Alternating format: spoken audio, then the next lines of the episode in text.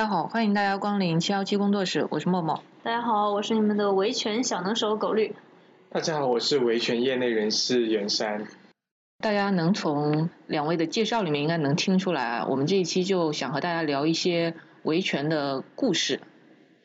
首先我要来讲一个不算特别正面的故事啊，当时应该是我前几年的时候吧，就有一次我和我朋友在某个城市打滴滴，然后呢我们要去它其中的一个火车站，但是它一共其实有两个火车站，但是我们不知道那个司机是怎么，我们明明定位的是要去的那个。但是上车之后，他就直接把我们给拉到了那个他自以为的火车站。后来我们就说我们不不是要来这个火车站，我说我们要去我们定位的那个。然后当他把我们拉到正确的火车站的时候，我们那个火车就已经已经误了嘛，就已经完全赶不上了。而且我们就只能在当地住一个晚上，然后第二天再坐飞机赶到下一个地方，因为在下一个地方有事一定要去。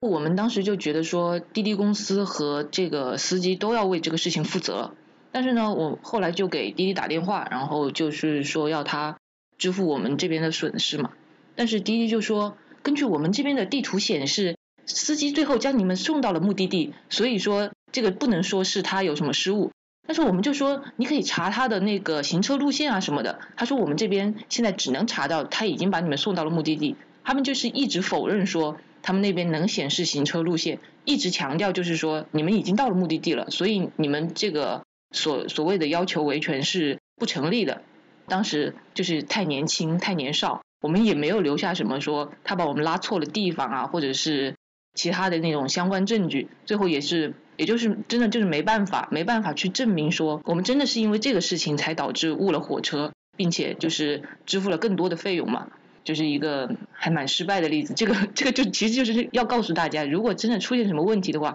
一定要在当下那个时候把证据都留下来。就非常的重要。作为一个维权小能手，我的每一通电话都是自动录音的。对，因为我不知道什么时候可能就会接到一些莫名其妙的电话，就会产生一些莫名其妙的情况。那如果是刚刚你滴滴的这个案子里，如果你是跟我一样每一通电话都自动录音的话，那那跟司机交涉的过程啊，包括你们之间的一些呃沟通啊之类，其实都会留下证据。而且其实你这个案子我听起来你是有办法证明他把你绕到其他地方的。因为那个手机是会自动记录你每天的行走的轨迹的，所以如果你在你的那个苹果，因为你是苹果手机嘛，在你的那个手机系统里，你可以调出来你那一天到底去过哪些地方，以及是用什么样的速度去的那个地方，然后就可以证明他当时几点钟开车把你带到了 A 火车站，然后怎么又去了 B 火车站，然后再结合你的车票的订单，其实完全可以证明这个事情发生过。先不说我当年是不是用苹果手机啊，但是我觉得好像当时没有这个这个自动记录的功能。有，苹果一直都有，只是大家不会去找它而已。但是等到你真的需要的时候，完全可以用它的。但是它它的前提也是说你要开了定位吧，就是你要开了那个。它后台其实一直都是开着定位的。它后台不是有一个可以关掉的吗？那是对你关，不是对系统关。我觉得这个是一个技术性问题了。当年的我连就是当时拍照啊什么都没有意识到，可能在没有思考到这么深层次的技术。对，墨绿就是从刚刚那个故事里的他变成了现在我这样的他，所以他才能进入我们的团队。对，真的就是就是那一次事情之后，我之后不管发生什么事情，我的第一反应就是，哎，这个事情有问题，我赶赶紧拍照，或者说我赶紧干嘛。先要把证据给留下来。对，就有时候会有一些职业病，比如说我有很我有好几个朋友最爱干的事儿，就是跟我一块去吃饭，然后吃饭的时候，人家吃饭就是比较喜欢的是那个饭很好吃什么之类的嘛。但是我有好几个小伙伴最爱跟我一块吃饭的时候遇到的事情是，他们非常期待这个饭里有虫，或者这个饭里有什么 不应该出现的脏东西。他们是不是有点就是需要补充蛋白质？不是，就是因为如果那个饭里有什么不应该出现的东西，我就去会我就会去跟那个店家维权，然后通常情况下我会得到的结果都是整桌免单。然后呢，大家就是大家都是社畜嘛，每天九九六好累啊，然后就没有什么没有什么空间能够释放那个被挤压的压抑的情绪，所以他们就看到我跟店家撕逼 就会特别的开心。但其实我觉得我没有撕逼啊，他们就看到就是我去跟店家说啊你应该怎样怎样怎样，然后为什么应该这样，然后怎么怎么怎么，如果你不怎么怎么样，我就会采取怎么样的措施之类的。他们看到我这样去跟店家交涉，就会很开心。所以，所以就真的，我有好几个朋友跟我一块吃饭的时候，就特别期待里面吃出点什么不该吃出来的东西。那你们朋友的心态确实还蛮微妙的，是吧？就是很爱看别人讲道理，现场直播。对，就是他们觉得自己没有那个，或者说基于各种各样的原因，如果是他自己遇到这样的事情，他没有办法去拿到一个他觉得很 OK 的结果嘛。所以就我在他旁边，我帮他去 argue 到一个他觉得好的结果的时候，他就很开心。对，所以在这里也。跟大家提示一下，就是如果你去外面吃饭，然后吃饭其实有很多地方都可以维权的，真的有很多地方都可以维权。一个就是有时候里面可能有点头发呀，或者有时候那个比如说他跟你来一个什么呃那个生的那个蔬菜沙拉什么之类，里面可能还有一些什么虫啊什么之类的，这其实是很在国内的卫生状况下是经常会发生的一件事情。但是如果发生这样的事情，千万不要默默的就过去了，对，一定是要。把餐厅的经理叫过来，然后要求进行相应的赔偿的。其实很多时候，呃，这些经理或者这种大堂经理，他们都知道自己的饭菜或者他的卫生条件是有问题，所以我们所说的维权，可能并不一定就是一定要张牙舞爪啦，跟别人那边雄辩的那种，就是其实协商也是一种维护自己权益的方式嘛。刚狗绿那种方式，就是那种其实更多的会是协商，但有的时候的话，我觉得最让我们生气的，我觉得可能会是像徐律师刚遇到这种情况，就是自己的权益已经受到了损害，但对方却非常的不讲道理。我觉得当年的滴滴系统可能确实也没有像现在这样，就它可以记录到那么详细吧，反正他他就一直强调说，他们后台也只能看到你的起点和终点，不知道你中间去了哪。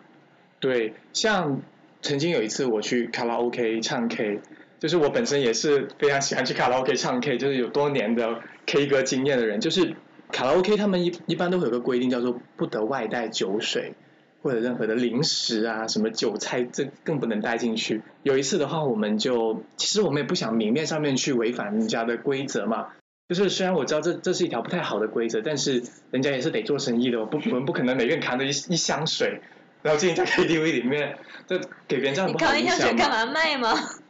对，我也是。没有，可能路过这个水站，发现这个水好好喝，就想买一桶回来。没有开玩笑，就是我们其实就是啊，已经是给了他们足够的一些，我觉得是尊重或者是面子吧。我们就把它塞到包里面，然后进到里面去之后，再把它给打开，然后再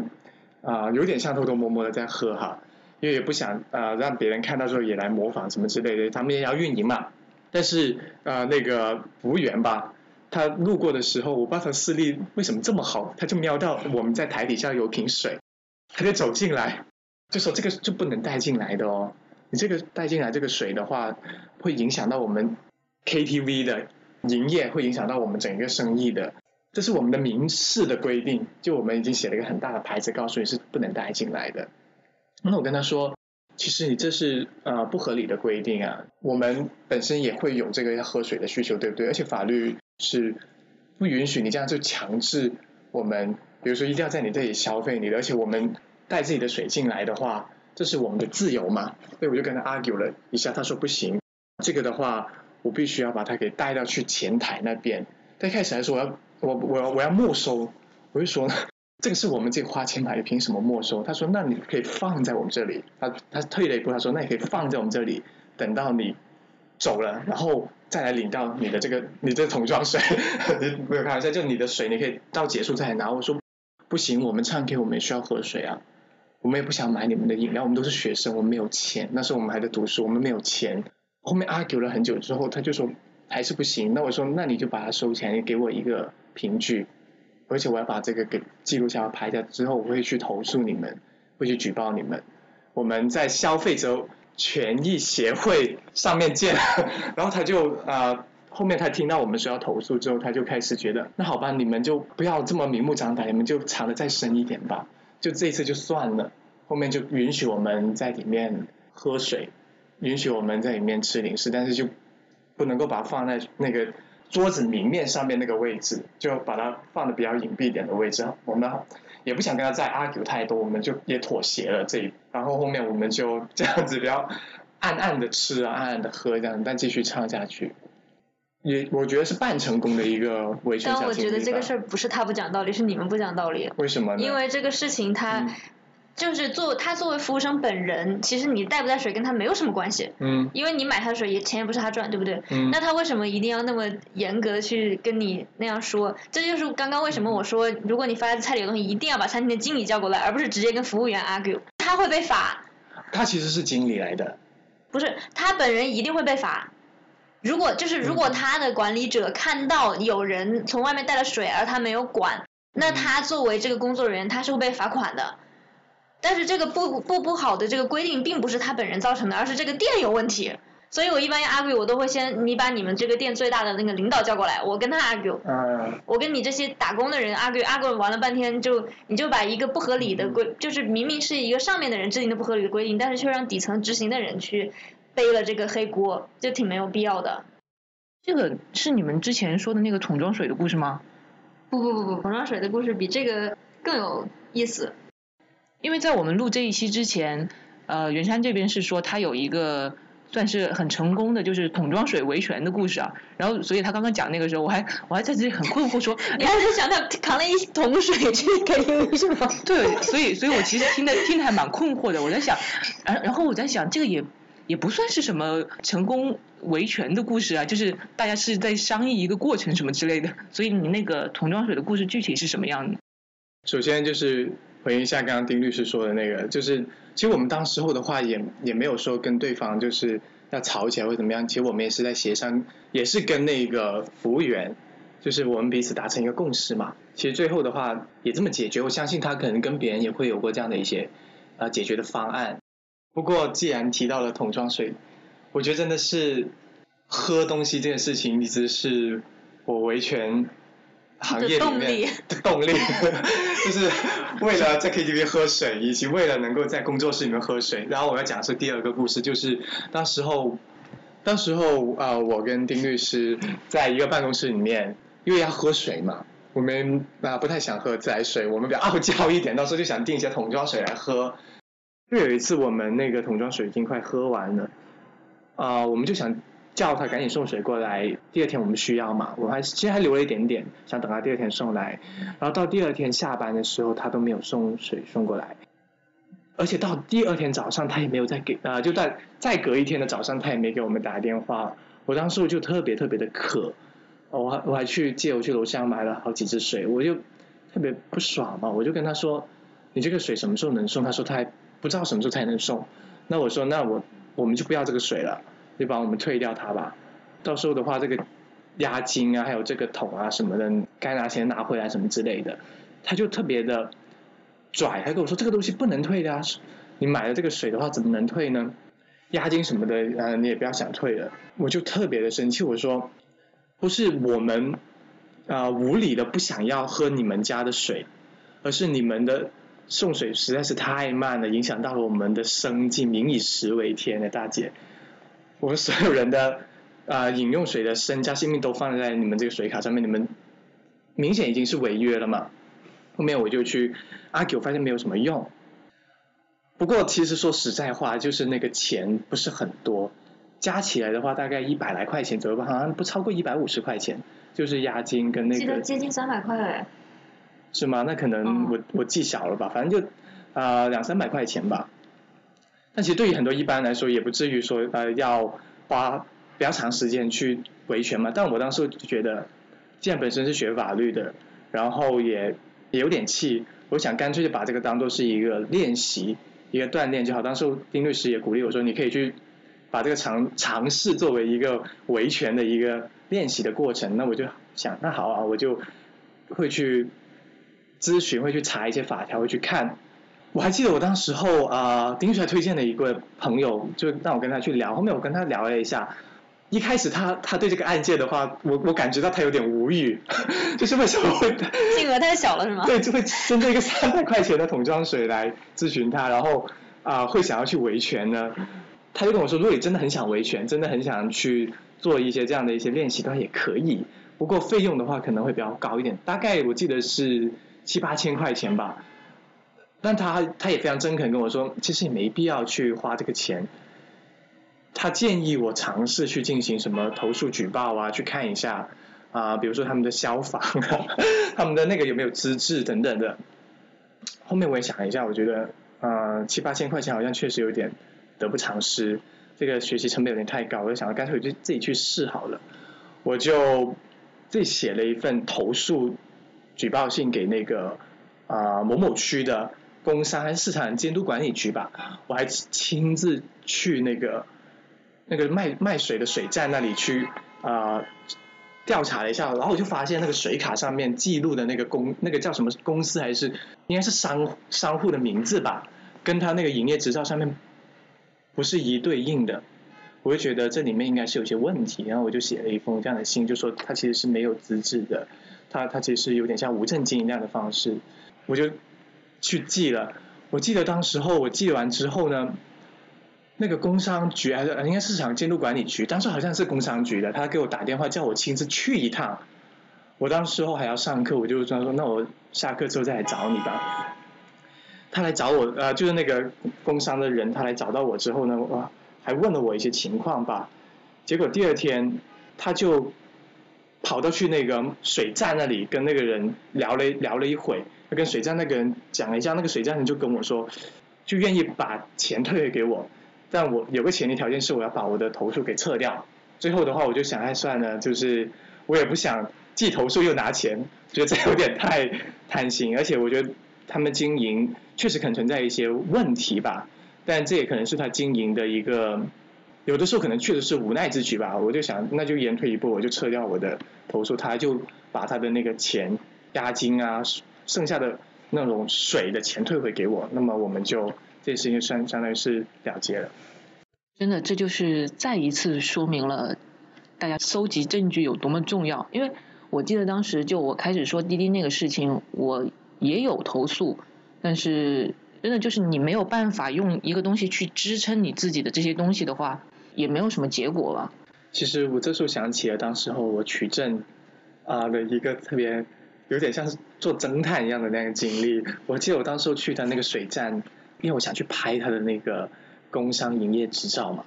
但我又不能光明正大告诉他，你看我在拍你哦，你摆下姿势，我觉得肯定会被打的。我还记得我当时候是，因为他其实也不知道我是谁，就是我们只是通过电话沟通。我在接去水站说，哎，我想就是订你们的水，我想咨询一下你们的水，然后假装是顾客那样的身份，我想了解一下你们的资质什么的，我就拍了一些照片，他这才允许我拍了一些，就拍的很清晰的。但如果是啊比如说，我说我我来维权的，我要来告你们呢，我要来投诉你们，我来拍照，可能会被打。是，但其实这些故事是呃，也是希望告诉大家，就是我们当我们平常提到维权的时候，好像都觉得是一些特别高大上的事情，好像离我们日常生活挺遥远。但是其实我们日常生活，你看像什么唱 K 啊。什么桶装水啊、吃饭呀等等啊，其实维护自身权益的这样一个概念，它是无处不在的，也是我们通过比如说哪怕是打电话，或者有时候就是多 argue 两句，这样它就能够在一定的程度上维护我们的一些权益。只是说你一定要有这个意识，一定要去勇于开这个口。而且其实维权并不是说你无理取闹或者是什么，是真的因为你的权益受到了损害，或者是有其他的问题，你才会去说。而且有很多时候维权的话，我们也并不是像刚刚徐律师所说的，我们是在争取一些不合理的要求，比如说让那个水站赔我一个亿或赔我上万元，我也没有要求这些东西，只是要求一些最基础、最合理的一些呃，我我想要获得的一些赔偿或者是呃补偿而已。我还记得我有个朋友曾经，我我记得我我忘了是哪件事情，反正好像是买花的吧。我要去维权。我有个朋友说过一句话，他说什么这些花店的老板呢，他们其实收入很差的呀，什么你去维维权的话，会让别人没办法做生意啊。但我另外一位朋友，这是非常的客观理性的告诉我，这些花店年收入上百万的，所以你可以放心大胆维权，只要你的诉求是合理的，你的钱是合理的，那你就可以放心大胆的去做，不需要去所谓滥施同情心或者是。自己给自己加戏，觉得好像不去维这个权就给别人带来什么多大的恩惠一样。我觉得有的时候你去维权也会让别人更加合乎规范的经营。我觉得这个点主要在于就是有没有道理的问题，而不是说比谁惨的问题。那如果是谁更惨，谁就可以骗钱的话，那照这样讲，路边那些乞讨的人，他怎么骗你，你都要把忍下来。但是实际上的情况应该是说，那如果比如说一个商家他要去卖一个什么东西，那他就要保障他卖出来这个东西它是有质量的保证的，然后他他是在卖东西，不是在骗东西。我觉得这是维护一个市场的交易安全的一个平等的条件，而不是说，尤其我特别受不了就是自我感动的那种人，就是觉得啊，好像比如说我是坐办公室的，那那些小摊贩就让我吃些亏也无所谓。但是事实上，我讲良心话，现在最最苦最惨的就是年轻的坐办公室的人，好吗？我经常讲的一个梗就是我们小时候可能听到一些。非常不好的示范啊，就是什么你不好好读书，你就要去扫马路啊，你不好好读书，你怎么怎么样。但事实上，珠江新城的小白领一个月拿三四千块钱的多了去了，还没有扫马路工资高，好吗？那为什么我们就一定说遇到小商贩的时候，他卖伪劣产品，我们也不能说呢？那如果这样，这个市场不是越做越乱？那到时候，对吧？以后出去哪哪都是坑蒙拐骗的，我们的生活安全感从何而来？平时这种很适度啊，然后正确的维权，确实是非常必要的。而且我们也没有就是说去硬杠啊，或者是找一些无中生有的理由。我觉得我们所理解的维权是我们用我们的理据、用我们的证据，通过一些合法的、正确的、合理的一些途径去实现我们的权益，仅此而已。其实没有像像中那么的可怕、那么的疯狂的感觉。对，所以最后再次跟大家强调一下，一定要记得保留证据，好好保留。同时提出来的要求一定要是合理合法的，不要过分。然后在这样的前提下，我们非常鼓舞大家在日常生活的方方面面、吃喝玩乐等等的各种方面去维护自己合法的权益。うん。